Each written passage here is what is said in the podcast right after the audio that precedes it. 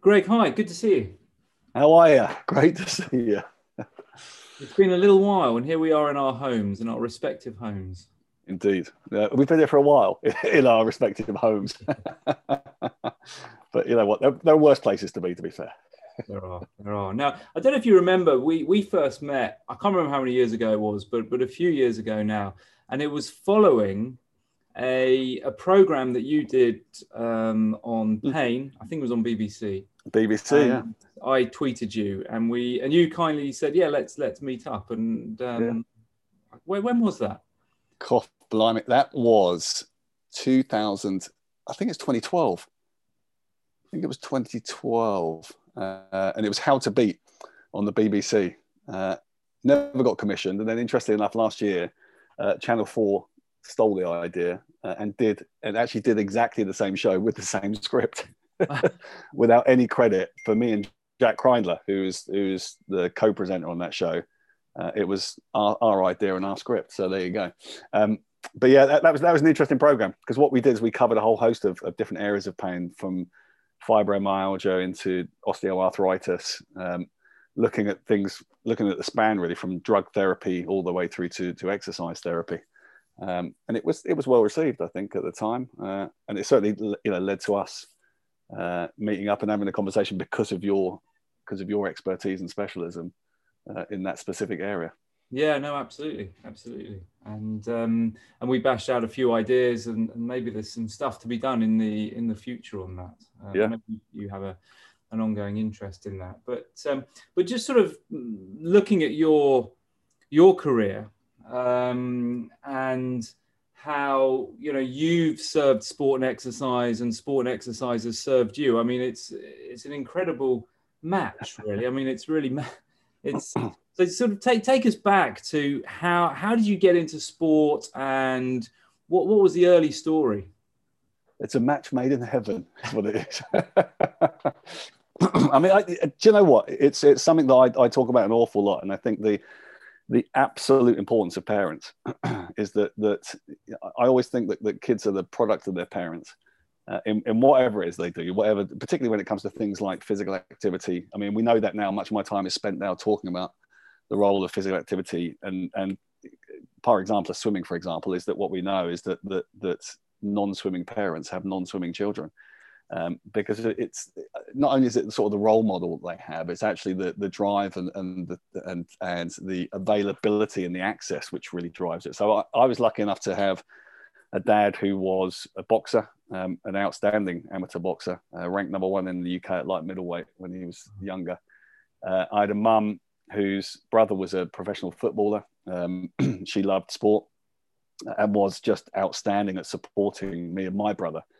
Um, and so, you know, I, I started swimming at the age of six competitively. Uh, you could swim, wow. you could start a little bit earlier back in those days.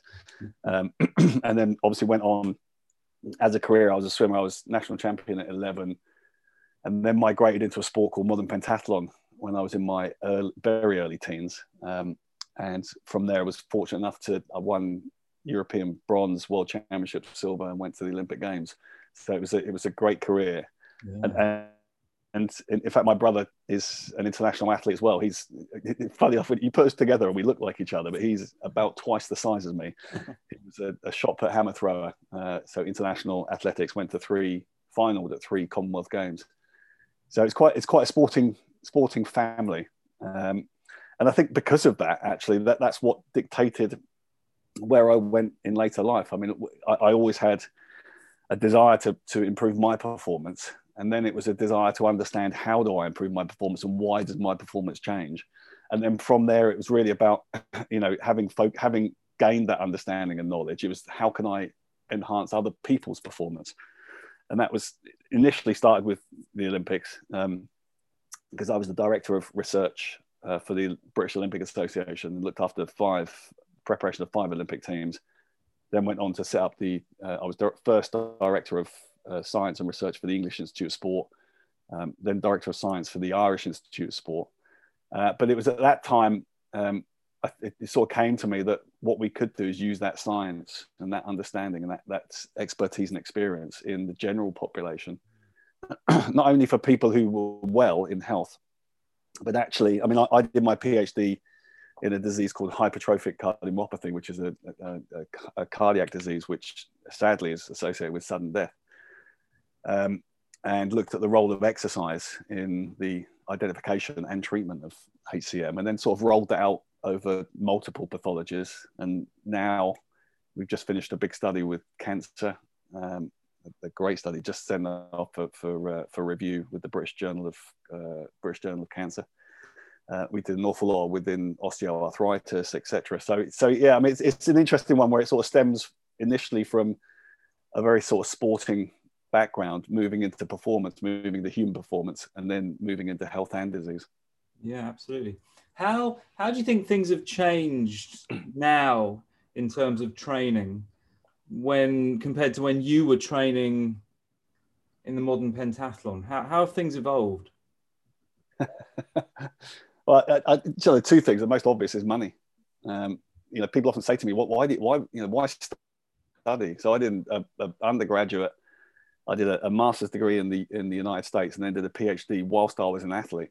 Uh, and that was because at that time there was no money. There was zero money in sport. Um, it was truly amateur uh, in, in the very uh, definition of the word. Um, and in fact, a lot of people think, you know, lottery, lottery funding has been around for a long period of time. 1998, uh, lottery funding came in. Um, I retired in 97. So, so I think, you know, money has made a big difference because of that money. Not only has it made difference uh, on the individual level, what it's also done is it's dramatically changed facilities. So when I was training, when I was an athlete, obviously with modern pentathlon, it is one for the listeners, the sports. So it's running, swimming, shooting, fencing, and show jumping. Um, but when it comes to swimming, whenever we competed internationally, it was always in a 50 meter swimming pool. Uh, and when I when I was training, there were I think it was three, maybe four 50 meter pools in the whole of the UK. You know, hmm. anybody listening who's a swimmer will know places like Crystal Palace. Um, there was one in Coventry. There was Blackpool which was a saltwater pool. Um, and never forget swimming there. but but I mean, you think about it now, and actually, in terms of facilities, I mean, there was no, no indoor velodromes. Now there are three. Uh, there's multiple 50 meter swimming pools, you know, athletic tracks, all those type of things have, have changed so much. And I think what's interesting about that is that, that then underneath that is the, the other thing that's changed an awful lot, and that is technology. I mean, technology is just you know beyond recognition.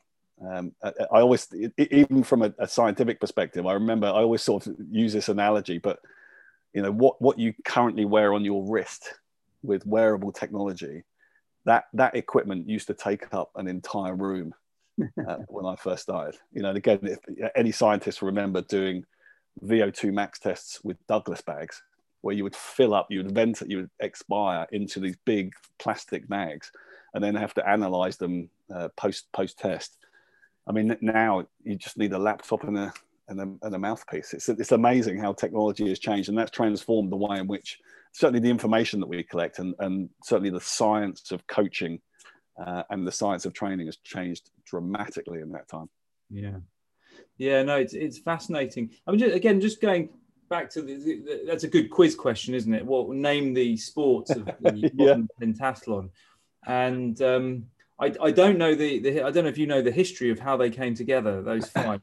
yeah, I mean it, it, was Baron Pierre de Coubertin who was the founder of the modern Olympics uh, back in 1896. Um, who was he was a military man, and what he wanted was a sport that reflected the military. Uh, and so the idea of modern pentathlon is, a, is a, an officer on the battlefield has to deliver a message from point A to point B. And in order to achieve that, they need to be able to run, to swim, to ride a horse, to fence and shoot the opposition. Um, and so it, it, evolved from that. And, and, interesting enough, up up until certainly in the UK, I mean, up until I mean, I went to the games in '92. Uh, um, it was almost almost exclusively uh, a, a, military sport. Um, I think you know to some extent because it had military origins, but I think actually equally because of the the, the resources, facilities that were required, you know, fencing and, and show jumping. Not most most towns and villages don't have those those facilities available, you know, where the military did. Yeah, amazing sport, and actually, it's the I think it ranks as the seventh most successful British Olympic sport.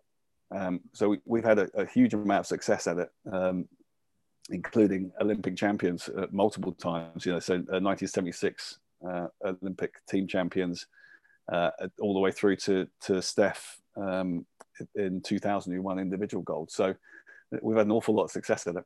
Yeah, no, absolutely. But but you you know you started with swimming as you said, um, but then how how does that move on to right? We're going to take up shooting now, and oh by the way, there's a, a horse, and we're well running. I guess you've done, um, and and also some fencing, um, and not yeah. in the garden. So how, how did that happen? Well, I was I was born and brought up in Luton, so you know those those things become life skills. No, do you know what it was? It was interesting that if, for any sort of Olympic aficionados, one of the most iconic moments uh, of Olympic history was in 1976, uh, Montreal Olympics, the height of the Cold War. Uh, and Jim Fox, who was the captain of the GB team at the time, was fencing a, a Russian athlete called Boris Onischenko.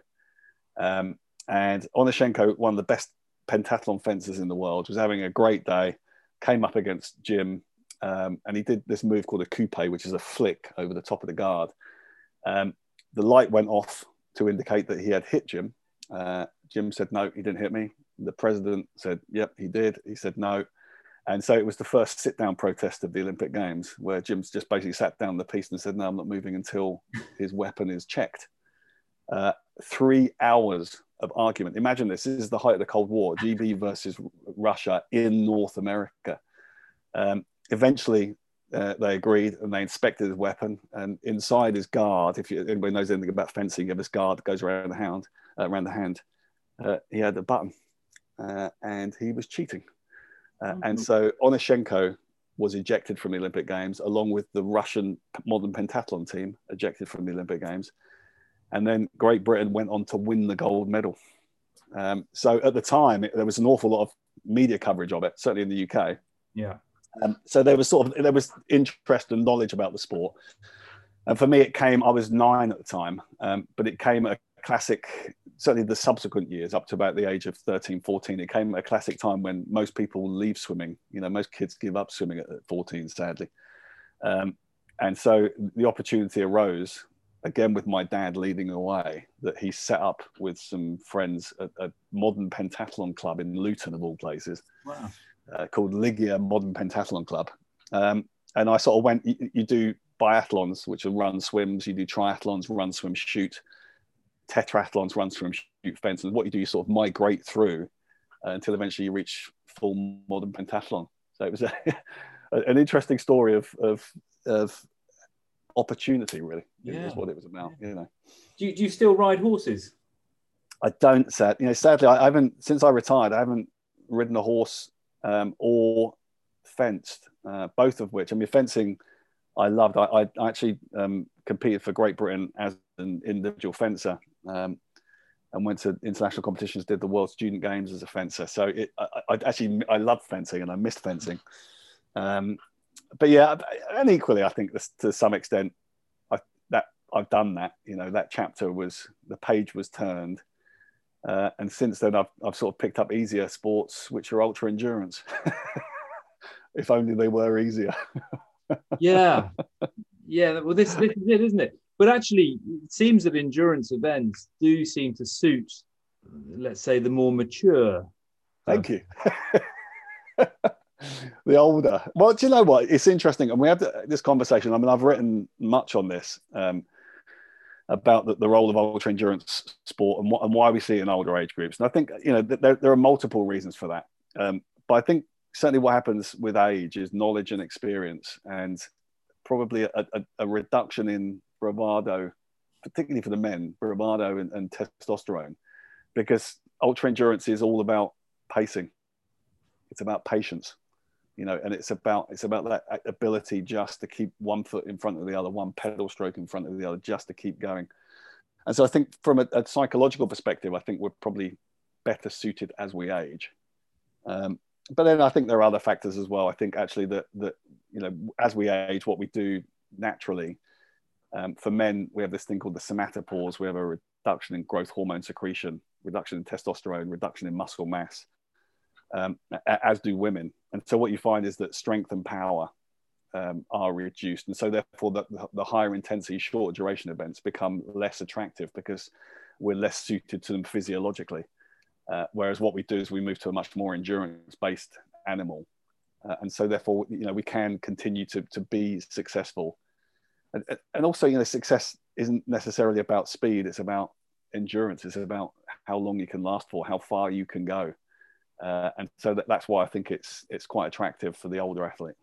Yeah, no, I agree. And uh, over the last um, probably two years, I've got into ultra running, and, and it's become a bit of a thing um, for me. As as I now I know it does for for, for many people. um, it could be worse. There could be worse things to get into at this age. So actually, yeah. it's it's been a revelation, and and I've sort of linked it in my work and and such like, and. Um, there's over this this period of lockdown which has presented so many challenges for so many people there's also been some amazing achievements. Yeah.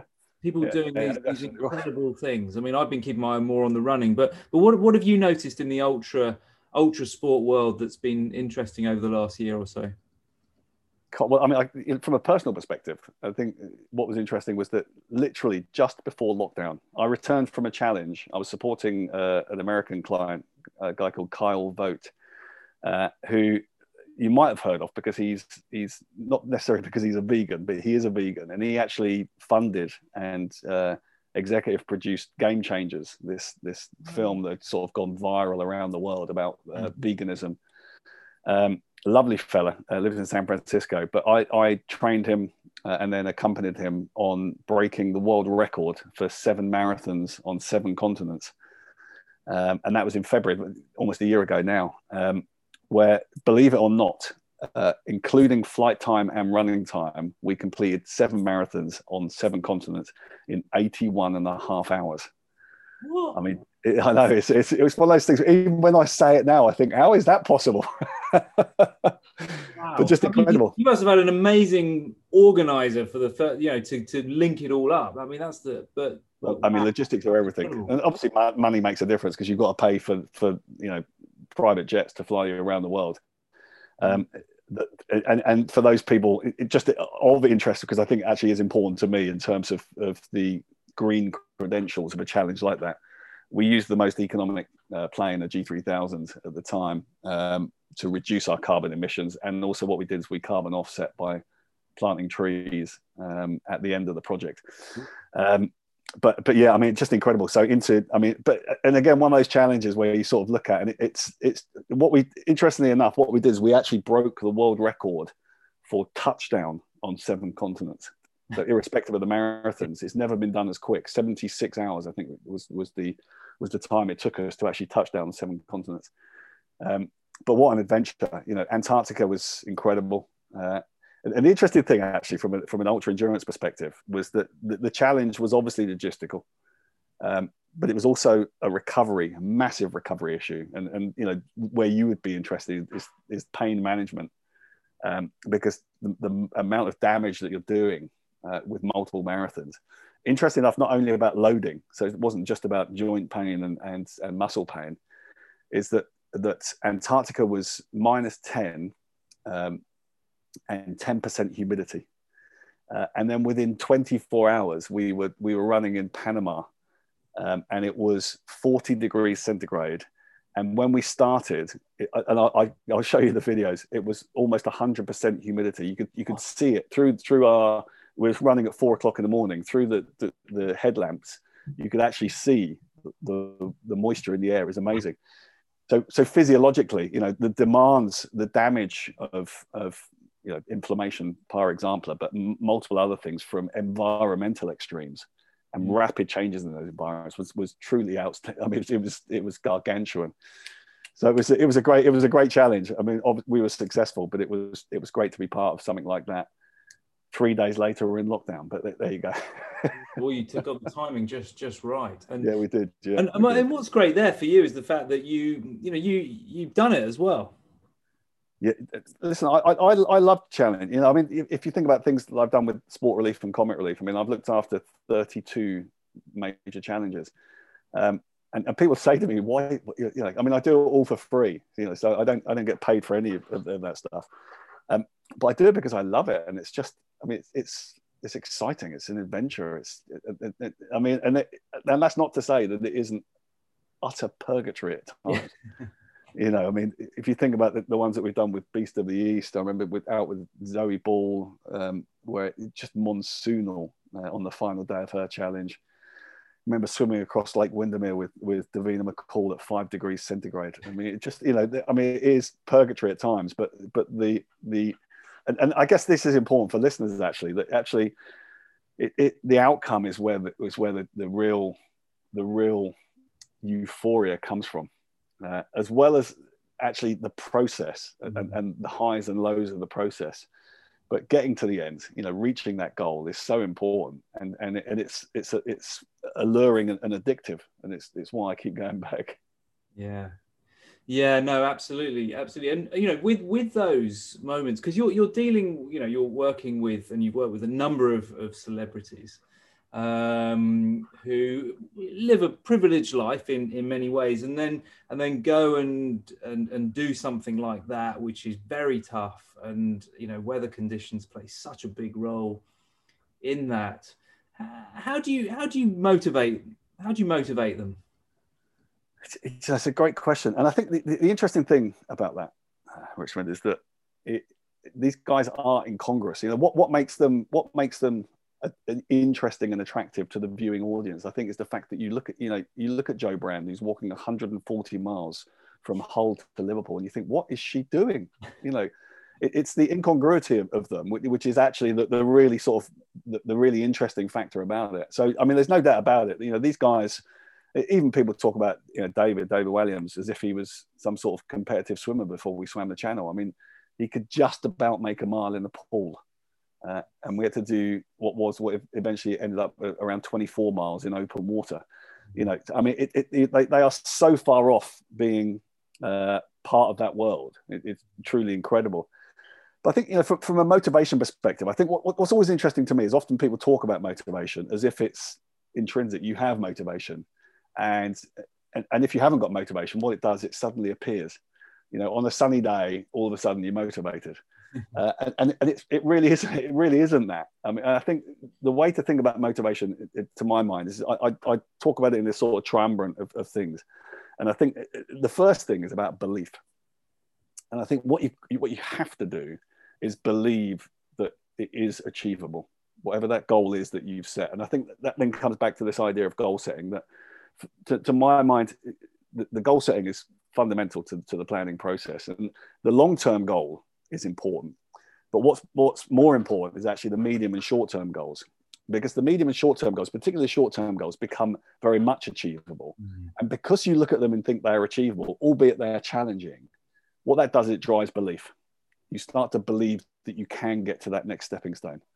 And, and with that belief, what you then do is you then commit what's required. You commit the resources, you commit the time, you commit the effort, and, and with that commitment, because you believe, because you've committed, what you do is you start to see success. Yeah. And when you see success, what that does is that elevates motivation. And so motivation is the product of the process. It's yeah. not something that suddenly appears. And of course, once you become more motivated, what that does is it drives belief. And with that belief, you drive commitment. With that commitment comes success. And so, therefore, greater motivation. And so, what it is, it's self fulfilling yeah. in that process. And so I think, you know, again, I think one of the things, particularly at this time of the year, you know, when it's drab and it's dreary outside, short daylights, you know, and at the moment here it's absolutely hooning down with rain. I think you can say, look, there's no motivation. But but again, the motivation is linked with with actually achieving something. And so I think, you know, set yourself a goal. What I'm going to do is I'm going to get outside the door and I'm going to I'm going to walk and, and I'm, I'm going to set a distance that I'm going to walk. I'm going to walk for 5,000 steps or I'm going to walk around the block and then what you do is you go out there and all of a sudden you just you taste that success and suddenly you start to think actually well it doesn't matter if it's raining because i can achieve this and i think with, with the celebrities what, what i do very, very closely is i link everything that we do around the plan which is linked with those short-term successes which then develops this and, uh, and the other thing to think about is that people always say to me oh you know you must be a great motivator Well, success for me is creating intrinsic motivation. Is that whoever I'm working with is is self motivated. Yeah. Because I'm not going to be there every session. I'm not there every step of the way. And, and so actually intrinsic motivation is far more powerful than extrinsic motivation. Yeah. So that you know that, that's that's really what I strive for, and I mean I, am touching wood as I speak. You know we've been fairly successful with it thus far. Well, hugely successful. I mean the you know the challenges that have been um, achieved, obviously the the money raised. I mean phenomenal, phenomenal sums of money. Yeah. So, you know it's fan, fantastic work. And, and that's you know Richard. I mean, you, you, touched on a really important point. Actually, I mean, we've with Comic Relief, for example, we've raised over fifty million pounds for, for people less fortunate than ourselves. And, and I think to some extent, I think what, what everybody needs at some stage is this what, what I call the central motivator. That one thing around which everything else is built. You know, that this central motivator, the plan is built upon, the short-term goals are built upon. And I think, you know, it's and, and one of those central motivators for something like sport relief and comic relief. I mean, for example, a, a great example of that. I remember when we swam the Thames um, and uh, and before that, me and David visited a project in Ethiopia, and we we visited a refuge um, for young girls who had been systematically raped by by their family and the militia. Oh. And this this place that Comic Relief was funding was a, a, haven for them. But at the same time, as well as being a haven, it was an education because they were being taught how to work in the hospitality industry. I mean, it was a wonderful project, mm. and and these these children uh, were just beautiful and I remember one little girl, she was, a, uh, she was about four years old. The, moment we arrived on this project, she took hold of my hand and followed me around as we walked around and met everybody. And she didn't let go of my hand for what was an hour and a half. And, and I think those moments create that central motivator, that reason, that why. Because I think sometimes we always look for the why. Why am I doing this? Yeah. You know, and I think it's always good to reflect back on that reason because, you know, however bad it was in the middle of the English Channel or halfway up the Thames or, you know, up Snowdon at, minus 30, it pales into insignificance based upon that central motivator. And so I think, you know, and, and, and we can all do this in our lives, I think, is that there is always a reason. There's always a reason to push a little bit harder, to go that little bit further, to work that little bit more than we think we can if mm. we're doing it for the right reason. Yeah, no, absolutely. You know, in those tough moments, those images probably came to your mind and, and sort of reset your your focus. No, right, you know, we're doing this. Yeah, absolutely right. And and, and certainly with with uh, uh I mean, I, you know, I distinctly remember with David, for example, uh, he met a young man called Philip uh, and was really moved by him in in Africa and, and, you know, and, and bearing in mind that 15% of the money is spent in the UK. I mean, I've visited some projects in the UK which were just, you know, incredible. I mean, really incredible projects offering hope to people. Um, but I remember with, with David, it's not something that central motivator is not something that will drive daily motivation.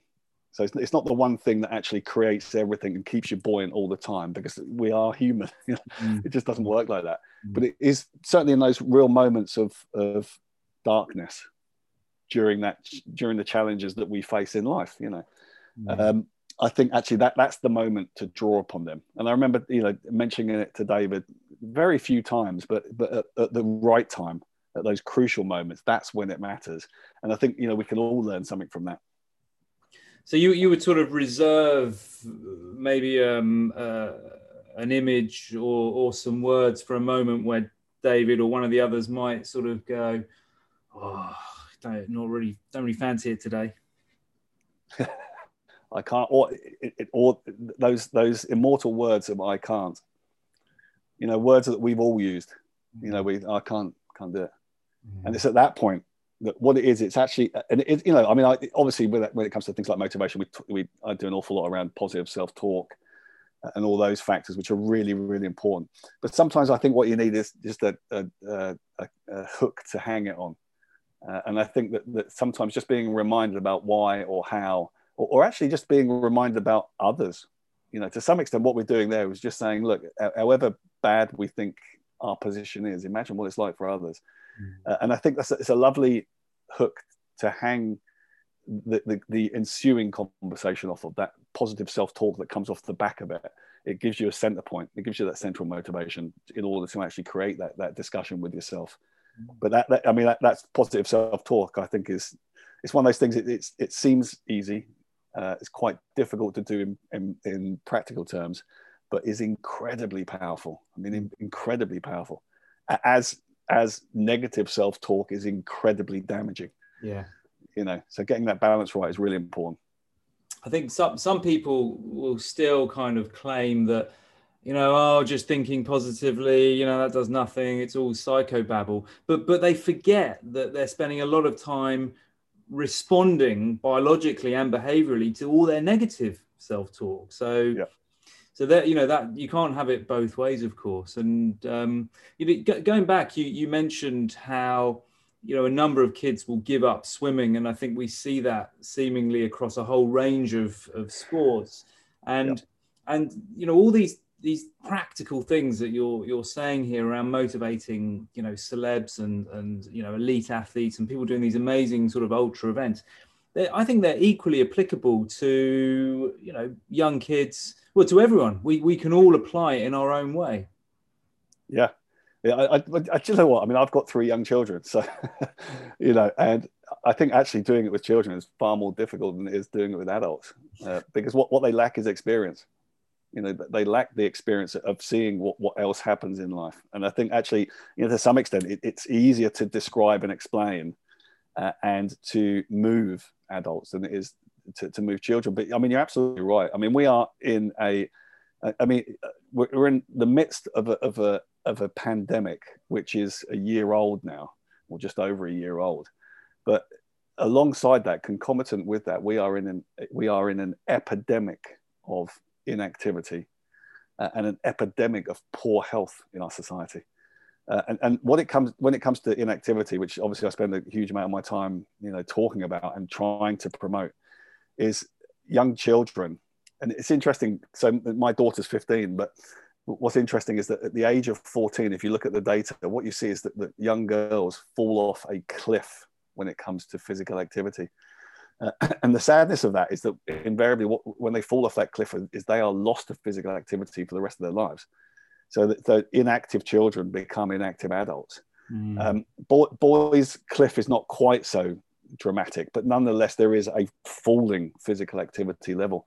But that that for, for girls, um, leads to what we'd see now as, as this gender inequality uh, in physical activity, which, which sadly through this pandemic is growing exponentially um, for multiple reasons. For social reasons, because kids are being homeschooled and, and the matriarch tends to take charge of that, or in, in certain households.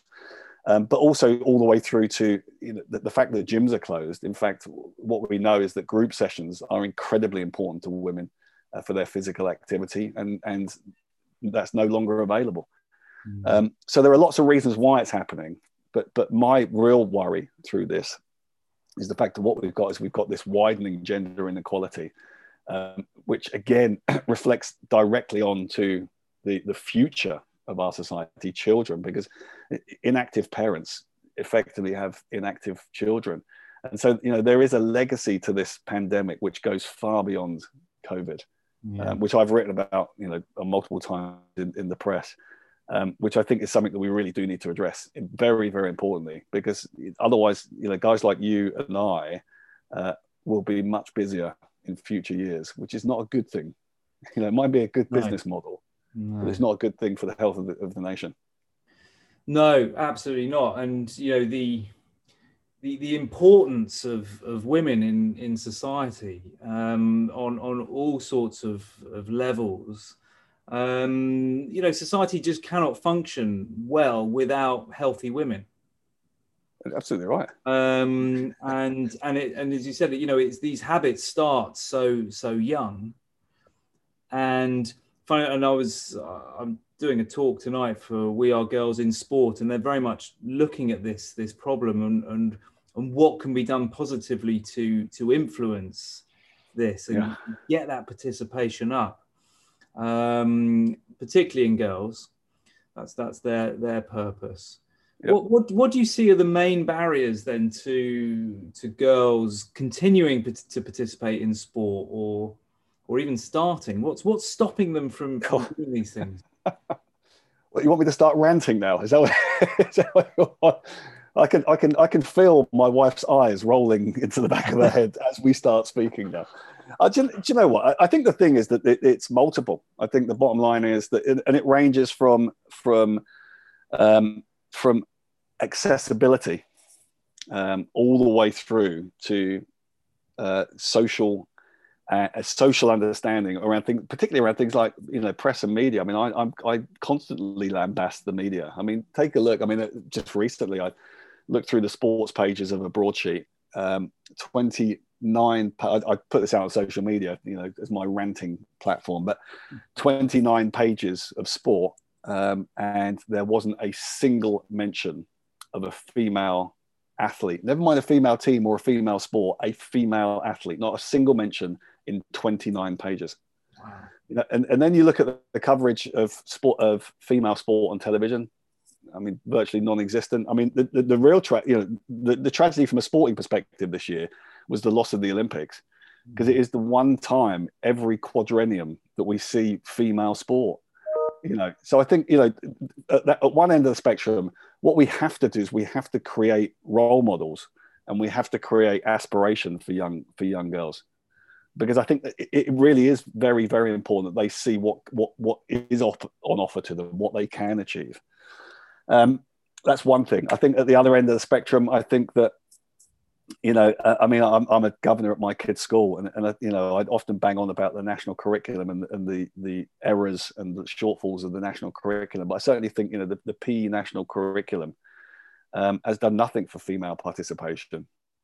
Um, because I think what, we, what we've got to be able to do is we've got to be able to evolve and we've got to be, be able to evolve with children and offer them things that are interesting to them.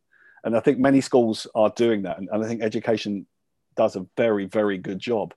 But I, but I think generally the system doesn't support this ability to offer what is required uh, for children.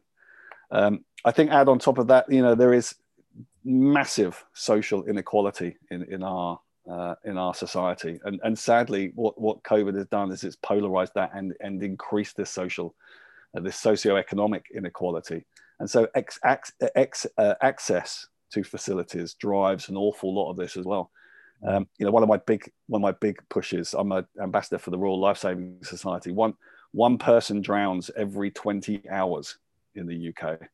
We're an island nation, and one person drowns every 20 hours. Uh, and yet one in three children leave primary school unable to swim. Now, that is a national disgrace, if you want my opinion. Uh, what's interesting in that is that in the national curriculum, it actually says that children should be able to swim when they leave primary school. But of course, the problem is that it's actually access. You know, how do we get, are, there, are there the availability of swimming pools within a geographic location that, that is accessible? Um, has the school itself got the money to transport those children? Uh, is it a priority enough in the curriculum when if you take out you know the the, the obsession with SATs um, and, and STEM subjects that actually you know swimming is a life-saving skill um, and so I think you know I think, I think there are multiple problems uh, systemic problems uh, with why uh, there is an inactivity epidemic uh, but I do think that it probably um, there is a greater problem for young girls and women in, in our society when it comes to that than there is for boys. Mm. And I think that's why we see this gender inequality. Yeah, yeah, no, absolutely. Rant over. but we need rants. You know, we you know we need people to stand up and say, look, this this is not working. And I suppose with again with with COVID, if we if we're going to find some pluses, you know, there's it's made people much more aware of this social inequality, which is for health, for education, for for sport. You know, it's it's across the board, and it's saying, well, what you know, what what can we do as inherently a very wealthy nation to to make things accessible or or create more things that people can can access. Um, I know there are a number of priorities, and and we don't seem very good in our Western world to be thinking about shaping a positive future. by investing in kids' health now to see the the long term effects. It's all very reactionary. Well, do you have any thoughts or ideas on on our? And again, and again, what you know, what the system drives, though, Richmond, is exactly that: is that we have a political system which is a four-year cycle, uh, and so actually thinking beyond that, thinking beyond that time period is not something that governments do well. And that's an apolitical statement. I'm not talking about any specific government. It's just the nature of the system is about re-election. And so, what, what you know, why would you spend money now to enhance the health of a nation that, that a future government that may not be your government will benefit from. Mm. And so I think, you know, I think that again, the systemic problems that we have, and, and, and, to my mind, it's why, you know, those type of systems should be out with the government. You know, we should have things like, you know, and, and add on top of that, and, and I'm, as you are, I'm a very big supporter of the NHS.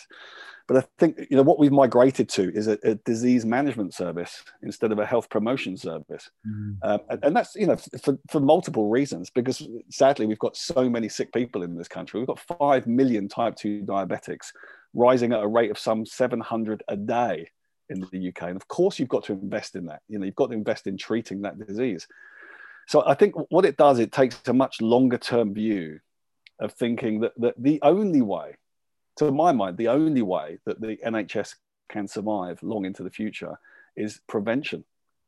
It's not about continuing to plow billions and billions of pounds into a treatment disease, a disease treatment service. What we've got to do is we've got to stem the flow of people coming into that service. And what that means, it's about health promotion and, and being absolutely targeted on that health promotion. If you, if you know, to quantify it, 0.001% of the NHS budget is spent on prevention. And the vast majority of that is spent on uh, things like uh, drug, uh, drug education.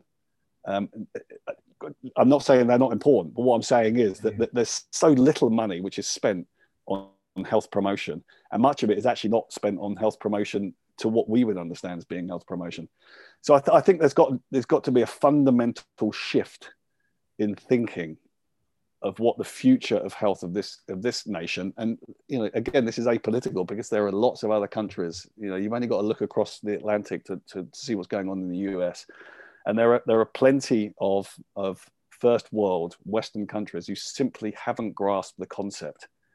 Um, and i think we, you know we're moving and you know you and i see this uh, sort of moving uh, uh, what is a glacial pace i think but we're st- certainly starting to see the the private health sector recognize that actually they, they can make more money by treating less people. And so what that means is by promoting health in insured individuals means that they present for support much less. And so therefore they spend much less on them. Mm-hmm. So I think, you know, the, the health insurance uh, or, or, certainly, well, certainly the health insurance agencies are starting to understand it, albeit, I mean, glacial. I mean, I can still only point to one real company who are doing who are really doing it. Yeah. Uh, the others, to some extent, pretend they're doing it, but what they're doing is they're fundamentally risk stratifying. Uh, they're not trying to promote health. Uh, they're just risk stratifying to reduce the, the burden, you know, of, of their cost. Yeah. Um, it's a little bit skeptical, but uh, but nonetheless, that's that's what it well, is. well, no, I, I totally agree with that because you know the priorities are not really where where they should where they should be. It's uh, it's not the long termism um, and that's that's a problem. It's a problem for the person, and actually, they're the long run. They're not really going to be saving themselves much money. I I don't think. No. You're not you're not dealing with any issues. You're just sort of putting a plaster on it, really. I think I think the interesting thing, Richmond, on that is that because that, that, sounds like a, a wholly negative diatribe on the state of the nation. but, but I think you know, to my mind, what what what we should be doing for people is helping them realize that that health is is very much a personal responsibility. Not entirely not entirely but but there is a huge amount that we can do personally for our own health to optimize our own health to reduce disease.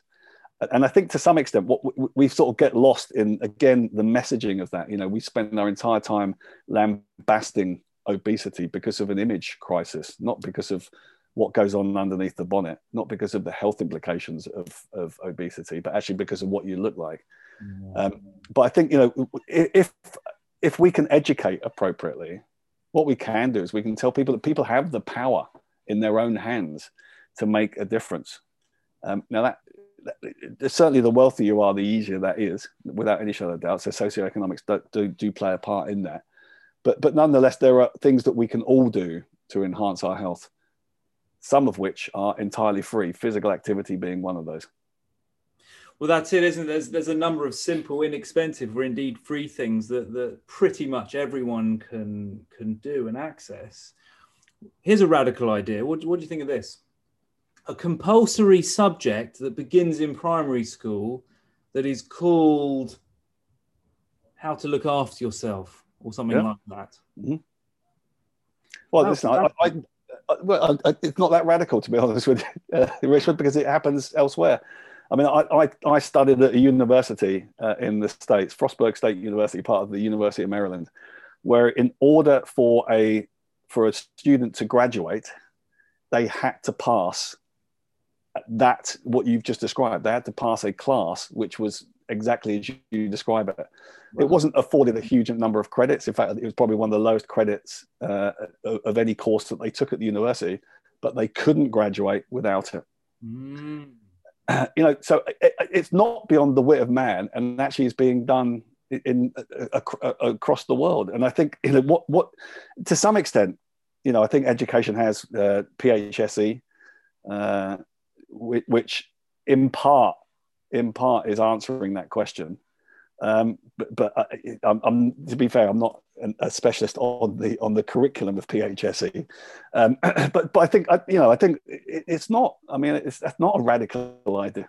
I think it's actually a very sensible idea, and I think actually, you know, to some extent, what we've got to do as well is look beyond. At the moment, I think you know if we educate children now, children become the parents of the future, and so therefore there is a legacy to that process. I think probably what we need to do at the moment is actually educate parents as well at the same time was to create some sort of system where we can offer the advice and support for parents uh, so that they can then support their children and those children then become the parents of the future. So there is legacy to it.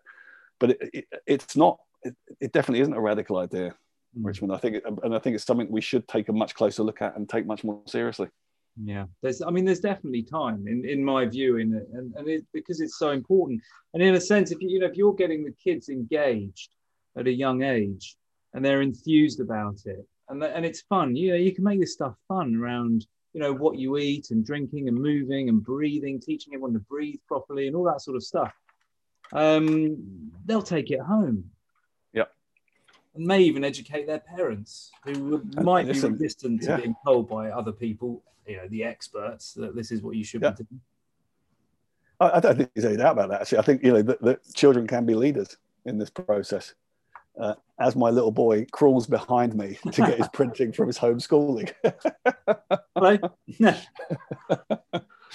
but it is, you know, and I think they can lead, they can, you know, I mean, it's interesting when they come, having been taught something at school, they come home and they sort of lambast, lambast parents for, for doing something which they've been told is bad for them, or, you know, so, you know, there, there is a, you know, there's a feed forward as well as a feedback mechanism that, that, that can occur. But, yeah. but uh, at some stage you have to have that type of approach uh, in, in order to change behavior. And, and, we know that behavior change is probably one of the most difficult things to achieve. I mean, you know this only too well. Um, and, it, and it is, even for people who are motivated to change behavior, it still becomes very difficult to do. Yeah. But yeah. nonetheless, it, it's what is required. Yeah. Yeah. There's, um, I, I found that things like motivational interviewing techniques very helpful for these these situations because it's also you know is what we do we spend time with people and we we try and pass on information that that's practical where someone's going to go oh yeah I, I, can i can do that you know little little piecemeal yeah. but, but really sort of helping them to come to the conclusion that it's useful for them to make that choice and so no one likes to be told what to do no, absolutely right, and and that, you know it brings us back to sort of one of our earlier conversations about intrinsic motivation. Is that actually it's not being dictatorial is not advantageous in this environment. You know, none of us. I don't care who they are. I'm one of the worst in this. Nobody likes to be told what to do. All right. And I think you know one of the big problems with lockdown is actually that is that people bulk against it because they're being told what to do. Um, whereas actually, if it comes from their own idea, if it becomes intrinsic, then it's it, much more easier to, to, to, to bring into action. Uh, and so therefore to change behavior. So I think you're right. And I think also the other thing, Richard, is, is that we, there is a danger in assumption, you know, assuming that people know how to do it. People know how to improve their quality of life, how to change their diet, how to increase their physical activity. It, uh, it's simply untrue. And I think that, that it, what we have to do is make sure that what we are doing is we're providing solutions for people across the spectrum of knowledge and experience and expertise, not just simply assume that everybody has got a level of, of, of experience and expertise. I, I think we, you know, and that's not to say that we need to talk down to people. What we have to do is we have to broaden our approach to the information that we give so that it is available for everybody, that it truly is information for all, yeah. uh, which again, I don't think we do particularly well. Yeah, yeah, no, absolutely. Greg, I mean, you, you inspire and encourage lots of people. Um, and and that's the whole purpose of this this podcast, of course. So who who are you inspired by? Oh, wow, that's, a, that's a tricky one. I mean, I think uh, you know. I mean, people often sort of say to me, "What, what who's your hero?" And I think it's a very simple answer, and that was my dad, uh, who inspired me because I've I've never met a man who worked so hard and was so dedicated to to supporting others, to his family. Um, and I think, if, if, anything, I aspire to be him. Um, and, and, and that that is certainly, you know, if, if we talk about that central motivator, I think that's one of the key motivators. My mum was the same, you know, who was that classic sort of matriarchal uh, homemaker. We can't call them housewives anymore, but homemaker whose role is absolutely fundamental. Um, and she was just amazing as well. So I think, you know, th- th- there's that element to it. Um, I think, you know, w- when I look around, often, I mean, I, I, you know, for example, I doing just finished this big study with cancer patients, and I think you can draw something from from people who are going through really adverse situations and look at how they are dealing with it and coping with it. And I think oh, oh, oh what's interesting is often I talk to, to you know our cancer patients and, and they feel they're not coping well or they're not doing a great job or they're not inspired or motivated. And actually, you know, I always say to them, the complete opposite of that. you know, what you are doing is truly inspiring, truly inspirational. And, and, so I think, I think to some extent, I think inspiration is all around us. I think for me, I just look around and, and I, I get it not specifically from one place.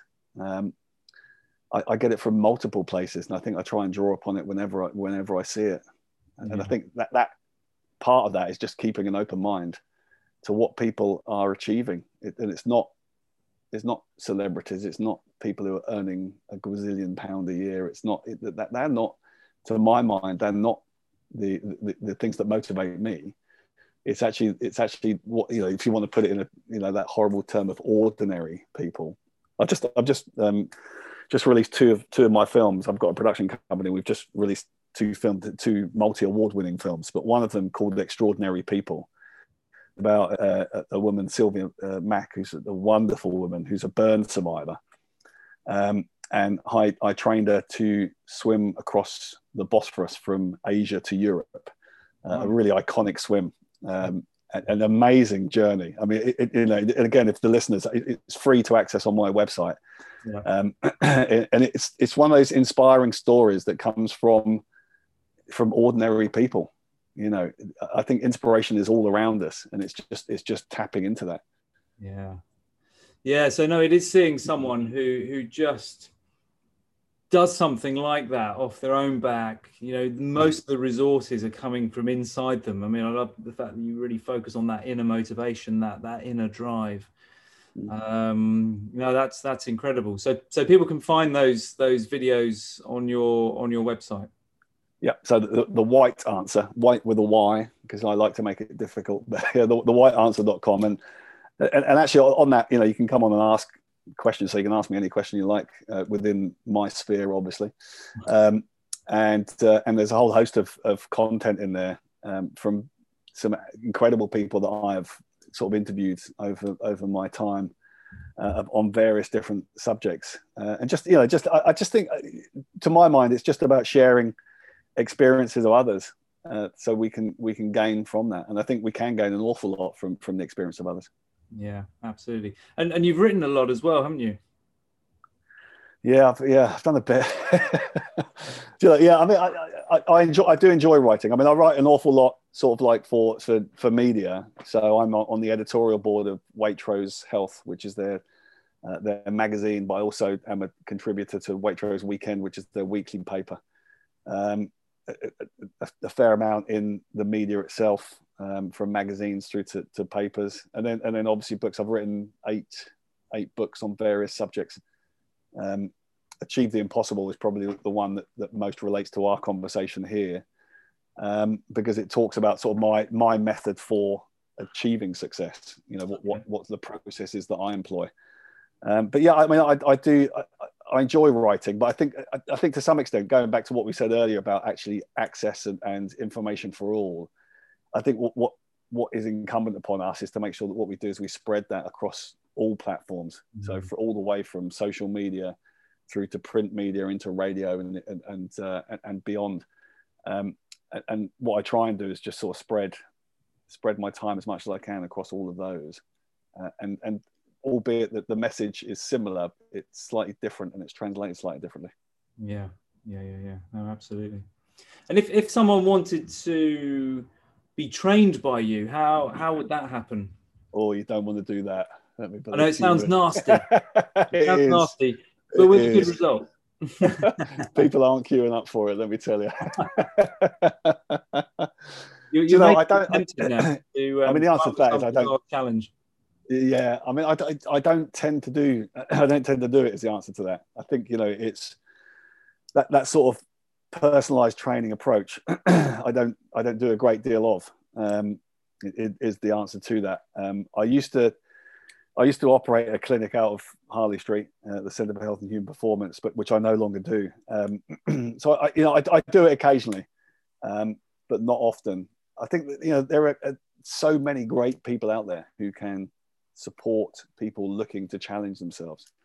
Yeah. Um, I mean, really, there, are some great people, and it's just it's just finding the right person.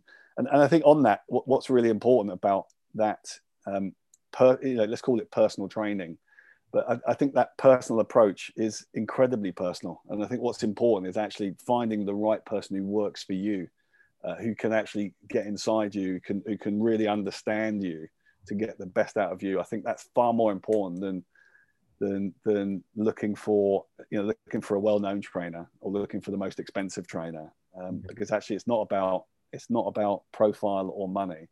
It's mm. about the person that works for you. Yeah no absolutely. Absolutely. So so what are you spending most of your time doing at the moment then? Being locked in i mean. No I, I mean it's, it's busy. Um, so i'm um, a board member at UK Active, which is the, the representative body for, for the health and leisure, uh, fitness and leisure sector in the UK. So I'm liaising quite closely with them and with government. So with Number 10, DCMS, um, Public Health England, SAGE, on the reopening. So, so we, we set the criteria for the reopening of, of the fitness sector, so gyms, etc. Um, prior to the, to the last lockdown or the current lockdown. Um, so there's an awful lot of time, and actually I do an awful lot of writing for them. So I write a, a, an opinion piece. I've written sort of five or six opinion pieces in a, in a blog series about the area and about the role of physical activity in that. Um, I still have research students. So one of my students just recently graduated a PhD, um, and we're still publishing work in, in peer-reviewed journals. So that that's that work still on goes. Um, I, am still writing. Um, we're still doing quite a lot through the media, whether it's radio or TV. Um, so yeah, I mean, it, it, it's it's busy. It's mm. it's a bit more bitty than it normally is. Yeah, uh, because actually, the, I think one of the, the, big things about lockdown for many people is actually the loss of structure. Uh, has been really quite difficult psychologically. Yeah. Um, and I think because of that, it's quite difficult to plan because we don't know we don't know what's coming up, when it's going to end what we what we can plan for. So I think to some extent what that has driven is a, an awful lot of anxiety and stress in society. Um, so I, I, spend an awful lot of time trying to, as best I can, is to structure and plan uh, un, under the sort of under the restrictions of what we've currently got, because what, even you know all of us are affected by it, and and and I, I live as I breathe, and that is that I you know I do think that planning uh, and structure to our lives is really very important for our mental health. Yeah. Yeah, absolutely. Well, you've kind of preempted the, the the last thing I wanted to ask you really, and that was, you know, how, how do you look after yourself? I, I, I, guess to some extent, I practice what I preach, um, and I think it would be utterly immoral not to do that. You know, so I mean, physical activity, exercise, sport is is central to my life, um, and so every day, um, I'll probably have one rest day a week, but every day, well, I, I don't have a rest day from activity. I'm active every single day, whether that's solo or with with the family. Um, but I, so I, it's either on the rowing erg, it's out on my bike, it's out running. Um, the one thing I'm really missing is swimming. Yeah. It is I'm, I'm, in the river, but it's you know at six degrees C, it, it, it's not it's not the fun place it could be. But uh, but yeah, so uh, incredibly physically active. Um, I think nutritionally, we're, we're, really sticking to it. My wife is amazing. She does a, an inc- incredible job. Um, I try and cook occasionally. Uh, the reason why you don't see me on cooking shows is I'm I'm, I'm no Fanny Cradock. That's for the older audience if they remember Fanny Cradock. Um, but yeah, I think I think eating well. I think you know moderating alcohol consumption. It, you know, I, I did a, a, um, a, series of, of posts on my social media, on Instagram in particular, on bulletproofing your immune system. And one of the things that's really important during this COVID crisis is immunity. And we know that, that with, with a, a robust functioning immune system, that we have a much better chance of reducing infection, reducing the severity of that infection. So therefore, you know, deleterious outcomes. So I think things like sleep, optimizing sleep and recovery, absolutely crucial. In, improving gut microbiome, uh, particularly through our diet, but reduction in alcohol. Um, I'm not a smoker, have never been a smoker, but certainly cessation of smoking. Mm. Um, being as physically active as we possibly can, reducing caffeine. Again, it's one of those being careful not to use quick fixes for low energy levels. Don't you know? Don't go for the sugary snack, and the processed sugar really is a problem for us. Um, and, and, using caffeine to try and give us the energy we're looking for. And I think it's actually just in, in that sense when I talk about structure, it, in essence, what we can do is actually employ that structure across a day and set those short-term goals of, of what we're trying to achieve with our rest and recovery, with our gut microbiome, with our nutrition, with our physical activity, and all of a sudden, what we what we can, although although we can't, I can't do seven marathons on seven continents at the mm. moment, but what I can do is I can actually set short-term goals for physical activity today, this week, this month, and so I think it's just bringing that back back to effectively practicing what I preach. Yeah, well, they're, I mean, they're awesome tips. Um, you know, particularly, I, I don't think there's been enough out there on what people can do to boost their or to look after their immune systems. I think that that's so key. Um, that that link, I don't think has been made anywhere near enough. So brilliant that you you raised that. And, and listen, you know, we've covered a lot of ground um, in, in, this chat, and it's it's been awesome. Um, and and we could go on and on and on. Um, but where, so let's not people, though. Let's not. Yeah, let's not. people are, people are switching off. Yeah, people are switching off. But, so your your social media handles. Yeah. Um, so on Instagram, I'm at Prof Greg W. on Twitter, I am at GP Whyte. Um, it's a long story on that, but I've been on Twitter a long time and didn't really understand the handle thing in the past. Um, and but you can also find me on Facebook, uh, and then actually, you know, one of the best portals is is thewhyteanswer.com, which is my website where actually you can inter- interact on there and you can ask questions and and uh, and delve into some of the, the, a lot of the stuff that we've been talking about. Brilliant, that's superb.